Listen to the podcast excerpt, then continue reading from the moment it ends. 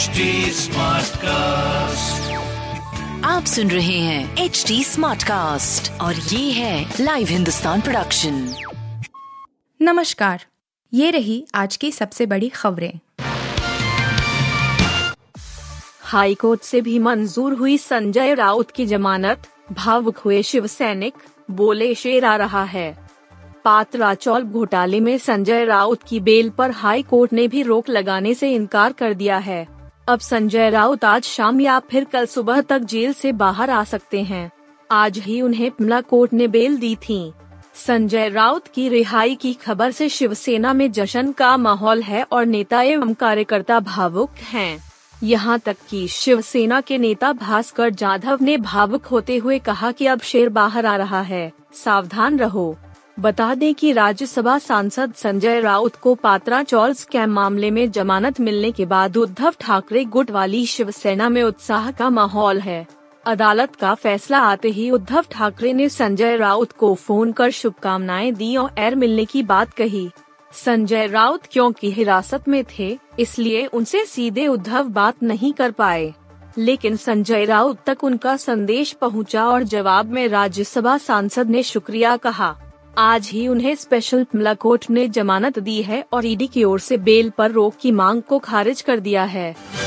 इंतज़ार की घड़ियाँ खत्म। इस तारीख तक घर आ जाएगा भारत का आखिरी रफायल लड़ाकू विमान। भारत का आखिरी रफायल लड़ाकू विमान भी घर आने वाला है। फ्रांस से अब तक 35 रफायल लड़ाकू विमान भारत को मिल चुके हैं। भारत और फ्रांस के बीच 2016 में 36 रफाइल विमान के लिए साठ हज़ार करोड़ रुपए से अधिक में डील हुई थी। अब भारत 15 दिसंबर तक फ्रांस से अपना छत्तीसवां और अंतिम रफाइल लड़ाकू जेट प्राप्त करेगा।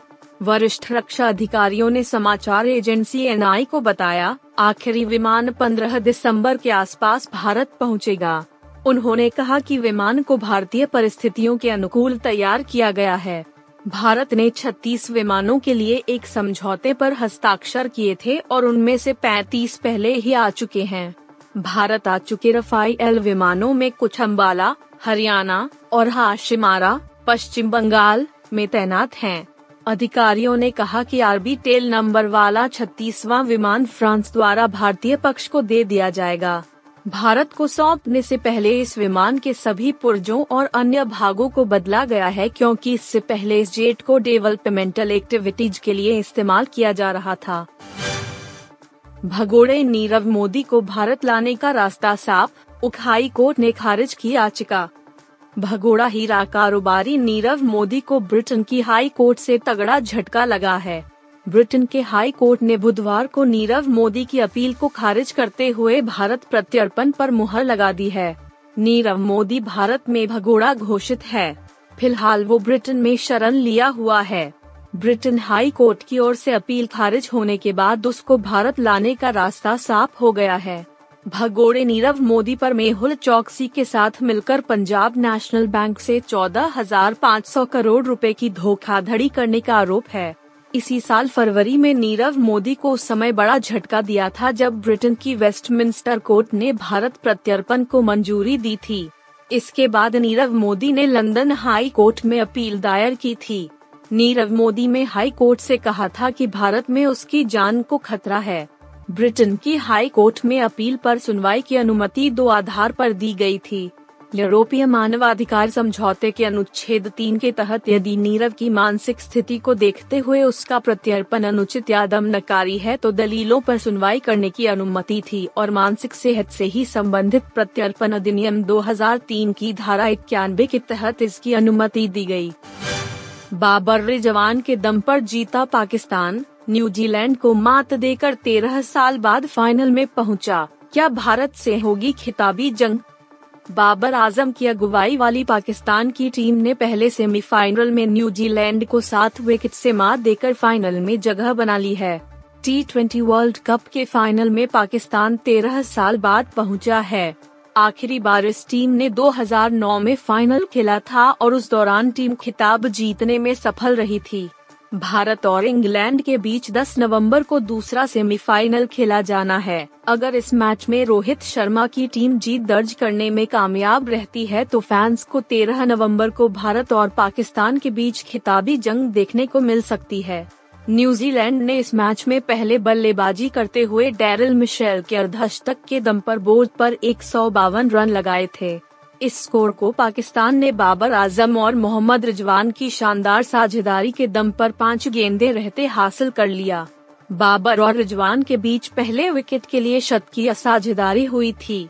एक सौ तिरपन रनों के लक्ष्य का पीछा करने उतरी पाकिस्तान की टीम को मोहम्मद रिजवान ने आक्रामक शुरुआत देकर बाबर आज़म से दबाव बिल्कुल हटा दिया। वर्ल्ड कप में अभी तक इन दोनों ही खिलाड़ियों का बल्ला शांत था, मगर सेमीफाइनल जैसे बड़े पड़ाव पर बाबर रिजवान दोनों टीमों की उम्मीदों पर खड़े उतरे।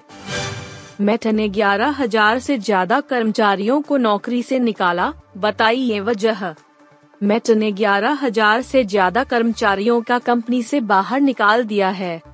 मेट ने बुधवार को कहा कि वह अपने कर्मचारियों के तेरह प्रतिशत या ग्यारह हज़ार ऐसी अधिक कर्मचारियों को इस साल की सबसे बड़ी तकनीकी छंटनी में जाने देगा क्योंकि कंपनी बढ़ती लागत और कमज़ोर विज्ञापन बाज़ार से जूझ रहे हैं। बता दें कि 18 साल के इतिहास में कंपनी ने पहली बार इतने बड़े स्तर पर छंटनी की है।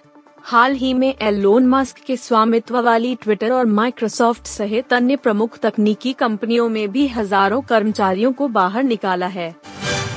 आप सुन रहे थे हिंदुस्तान का डेली न्यूज़ रैप, जो एच टी स्मार्ट कास्ट की एक बीटा संस्करण का हिस्सा है।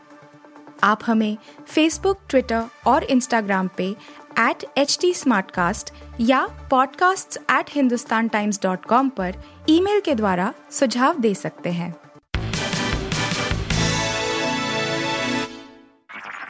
आप सुन रहे हैं एच डी स्मार्ट कास्ट और ये था live Hindustan production smart cast